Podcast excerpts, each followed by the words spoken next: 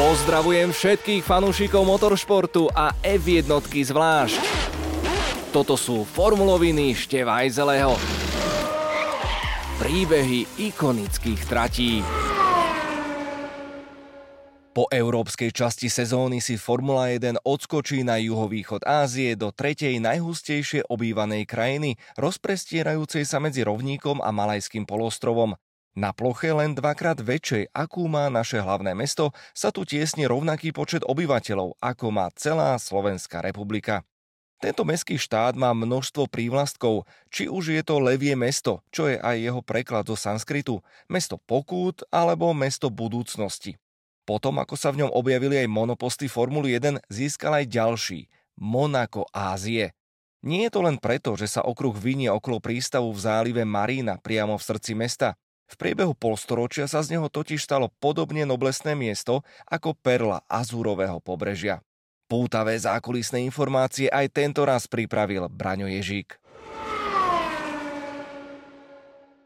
Menej známe je, že v Singapure, ktorý získal nezávislosť v roku 1965, majú skúsenosti s formulovými pretekmi už od 60.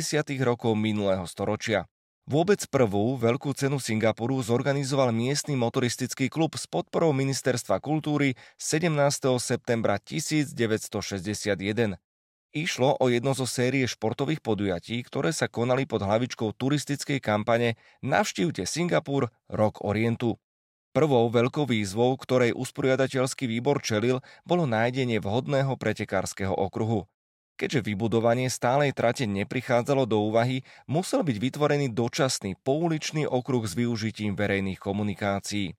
Museli sa ale nájsť také, ktoré by bolo možné uzavrieť bez toho, aby došlo k väčším dopravným obmedzeniam. Po diskusiách vznikol v zalesnenej oblasti na severe ostrova okruh Thompson Road, na ktorom sa jazdilo podľa pravidiel voľnej Formuly Libre. Trať dlhá 4865 metrov mala niekoľko zradných úsekov, ako napríklad Circus Herpin, neskôr príznačne premenovaný na Murder Mile, teda vražedná míľa. Nebezpečné bolo najmä stúpanie zo sériou zákrut, z ktorých najťažšia bola pravotočivá Devil's Bend v tvare písmena V.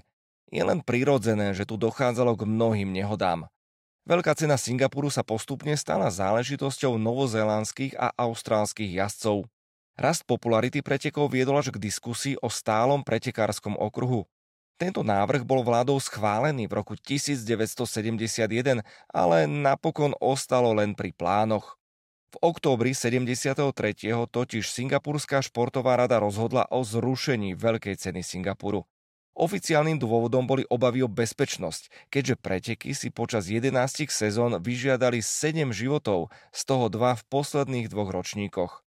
Faktom však je, že odvtedy sa v Singapure neuskutočnili významné motoristické preteky, hoci okruh Thomson Road sa zachoval do dnešných dní. Všetko sa zmenilo až v tomto miléniu. Medzi tým sa Singapur stal jednou z najprosperujúcejších ekonomík na svete, čo samozrejme neušlo bystrému oku Bernieho Ecclestona. Kľúčovú úlohu pri získaní práv na usporiadanie pretekov Formuly 1 zohral malajzijský hotelový a realitný magnát Ong Beng Seng, ktorý patrí medzi 10 najbohatších ľudí žijúcich v Singapure. Ong už v roku 1989 navrhoval postaviť v Laguna Country Clube trať vyhovujúcu predpisom F1, ale úrady vtedy ešte jeho žiadosť odmietli. Toho však neodradilo a po ročnom vyjednávaní uzavrel s FOM dohodu o usporiadaní veľkej ceny. 5-ročná zmluva s opciou na predloženie od ďalších 5 rokov bola oznámená v máji 2007. Z veľkej časti to bolo vďaka jeho priateľstvu s Bernie Ecclestoneom. Singapur sa tak stal šiestou krajinou v Ázii a celkovo 67. miestom, na ktorom sa jazdila veľká cena F1.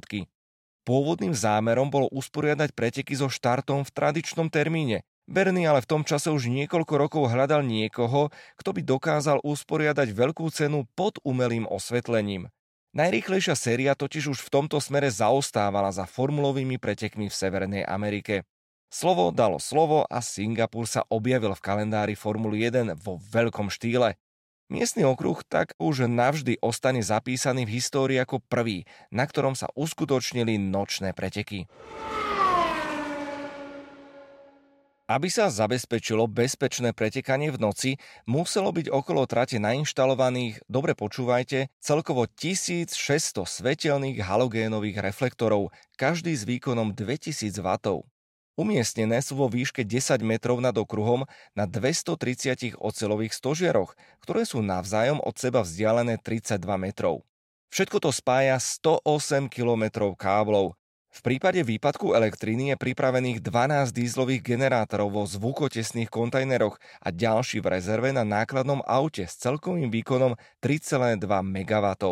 Ešte predtým systém osvetlenia otestoval Nelzino Piquet, ktorý jazdil s monopostom GP2 na okruhu Paula Ricarda pod dohľadom FIA. Celková intenzita osvetlenia je približne 4 krát silnejšia ako na futbalovom štadióne. Svetlá však nesvietia na trať priamo, ale prostredníctvom odrazu, takže svetlo je homogénne a monoposty dokonca nevrhajú žiadny tieň.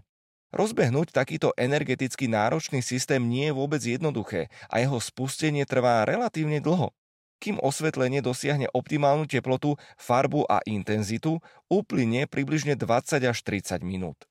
Aby jazdci pod takýmito svetlami dobre videli, používajú v Singapure číre priezory na prilbách. Prvá nočná veľká cena si vyžiadala aj zmenu signalizácie na trati a tak si v Singapure pripísali aj ďalšie prvenstvo. Elektronické digitálne vlajky boli rozmiestnené na maršalských postoch v rozmedzi každých 300 metrov a v pretekoch Formuly 1 mali premiéru práve v Marina Bay. Aby splňali požiadavky Medzinárodnej automobilovej federácie, boli predtým digitálne vlajky s LED diodami viac ako 10 rokov testované v Monze, Imole a Barcelone. Celkovo 35 signalizačných zariadení dodala rovnako ako všetky svetelné systémy talianská firma Valerio Maioli. Dnes už jazda pod umelým osvetlením asi nikomu nepríde príliš výnimočná. Podvečerné preteky medzi tým totiž pribudli na okruhoch v okolí Perského zálivu. Atmosfére Singapuru s nočným ruchom veľkomesta sa však sotva kedy čo i len priblížia. Počiatočný návrh trasy okruhu, na ktorom mali monoposty jazdiť proti smeru hodinových ručičiek, vypracoval dvorný architekt F1 Herman Tilke, ale miestny promotér v ňom v spolupráci s americkou spoločnosťou KBR spravil pár drobných zmien. Dejisko veľkej ceny Singapuru má 23 zákrut, 14 ľavých a 9 pravých, čo bolo až do minulého roka, keď v kalendári pribudla Gida najviac zo všetkých tratí Formuly 1. Stavba komplexu budov boxov, mediálneho centra a riaditeľstva pretekov sa začala v polovici roku 2007. Po obnove asfaltu na mestských komunikáciách na jar nasledujúceho roka trať získala najvyššiu licenciu FIA na usporadúvanie pretekov. Ak sa hovorí o Marina Bay Street Circuit ako o meskej trati, treba dodať, že celá štvrtina jeho dĺžky bola postavená špeciálne len pre účely pretekov. Zvyšná časť prechádza ulicami mesta. Hlavným zámerom tvorcov ale bolo predstaviť svetu panorámu novej, centrálnej obchodnej štvrte v oblasti zálivu Marina Bay. Práve tu, na umelo vytvorenom pozemku, ktorý vznikol kultiváciou pôdy okolo vodnej plochy, vyrástlo v tomto storočí finančné centrum Singapuru. Tou špeciálnou, novopostavenou časťou okruhu je 350 metrov dlhý trojposchodový komplex boxov s cieľovou rovinkou, Umiestnený je pozdĺž západného pobrežia rieky Geylang v mieste Starého parku. V priestore medzi cieľovou rovinkou a riekou ostal dostatok miesta na vybudovanie veľkej hlavnej tribúny. K tejto časti patrí aj rýchly komplex prvých troch ľavo-pravo-ľavých zákrut. Až za poslednou z nich sa ostrov 135 stupňovou zákrutou dostanú monoposty do ulic mesta. Marina Bay sa môže pochváliť aj jedným z najunikátnejších prvkov medzi traťami v kalendári, keď za zákrutou číslo 18 monoposty prechádzajú popod divácku tribúnu. Ďalšou zaujímavosťou je historický viac ako 100 rokov starý Andersonov most, ktorý má šírku len 10 metrov a v ktorého útrobách je množstvo silových elektrických káblov. To spolu s trolejmi pre napájanie električiek vytvára veľké magnetické pole a tým aj elektrické rušenie senzorov.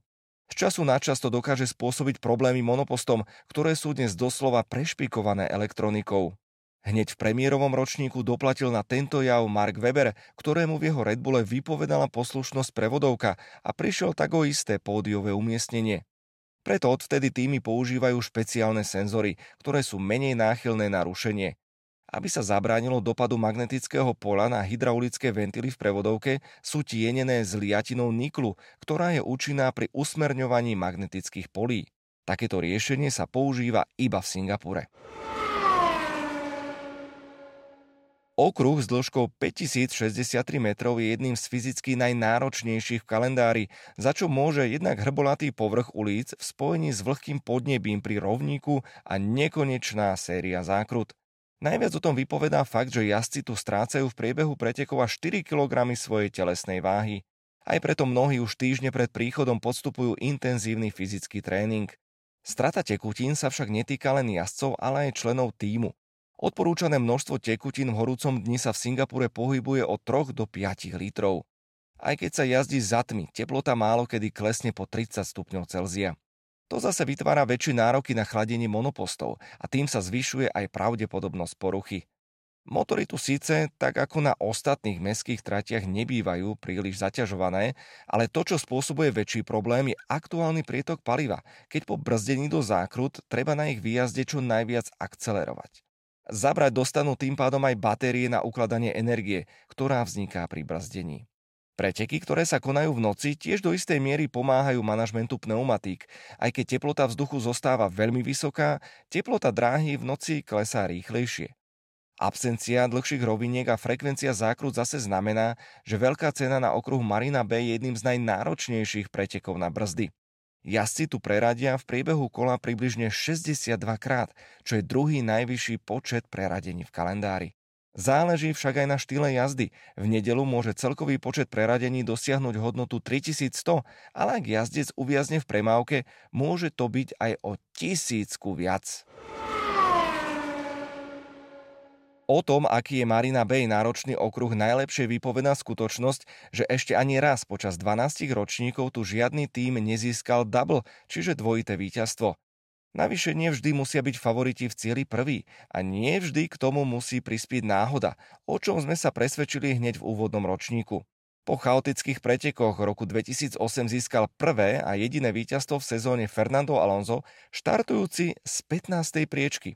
Až neskôr vyšlo najavo, že vedenie Renaultu prinútilo Nelzina Pikéta úmyselne havarovať, čím sa spustil zmetok nielen na trati, ale aj v boxoch. Týmto spôsobom pomohol svojmu tímovému kolegovi k triumfu. Priznanie však prišlo až o rok neskôr, keď ho chceli z francúzského týmu vypoklonkovať. Na výsledkoch pretekov i konečnom titule pre Louisa Hamiltona to však už nič nezmenilo. Najúspešnejším jazdcom je tu Sebastian Vettel, ktorý má zo Singapuru 5 víťazných pohárov a s Red Bullom tu v sezónach 2011 až 2013 dosiahol čistý hetrik. Marina Bay sa stal podobne ako všetky mestské trate obeťou pandémie koronavírusu a takto štvornásobný majster sveta bude obhajovať svoj zatiaľ posledný 50. triumf v kariére z roku 2019. Z pohľadu tohto ročného šampionátu je však zaujímavejšia sezóna 2017. Na štarte sa vtedy ešte pred prvou zákrutou zrazil Sebastian Vettel s tímovým kolegom z Ferrari Kimim Raikkonenom. Pri nehode stiahli so sebou aj Maxa Verstappena z Red Bullu a nemecký jazdec týmto spôsobom prakticky prišiel o všetky šance na titul. Dostávame sa tak k problematike bezpečnostného vozidla. Každoročne, hlavne ak sa na trať dostane viac ako raz, vzniká problém so splnením dvojhodinového limitu pretekov. Okruh je totiž držiteľom unikátneho rekordu, keď sa doteraz v každých pretekoch aspoň raz objavil na trati safety car. Za 12 sezón sa tak celkovo stalo 21 krát. Aj preto hneď po úvodnom ročníku boli nevyhnutné určité zmeny trate, ktoré mali napomôcť plynulejšiemu priebehu a znížiť riziko kolízií. Samotná mestská zástavba na to ale príliš veľa miesta neponúka. Singapurský okruh sa pomerne rýchlo stal rivalom honosnej veľkej ceny Monaka. Stále oficiálne ostáva jediným nočným podujatím, pretože veľké ceny v Bahrajne, Saudskej Arábii, Abu Zabi či v Katare štartujú ešte za súmraku.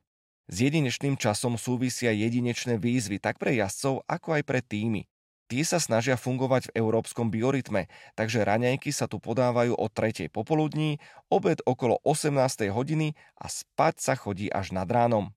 Časy večere sa líšia v závislosti od konkrétneho dňa víkendu a pracovného zaťaženia, ale zvyčajne bývajú o jednej v noci.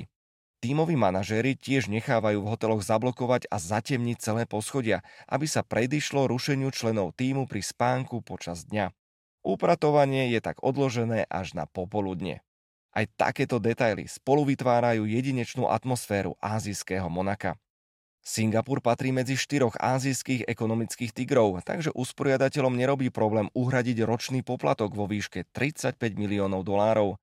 Tomu dáva nespornú výhodu oproti svojmu európskemu náprotivku. Podpis novej 5-ročnej zmluvy v tomto roku bol preto len formalitou. Monako môže byť stelesnením histórie a pozlátka Formuly 1, ale nočné preteky v Singapure sa stali vizuálne najúchvatnejšími pretekmi tohto športu v novom tisícročí.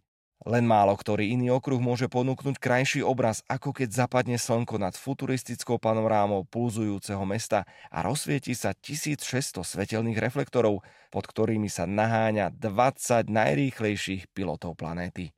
Ďalšie zaujímavé informácie a príbehy nájdete na redbull.sk.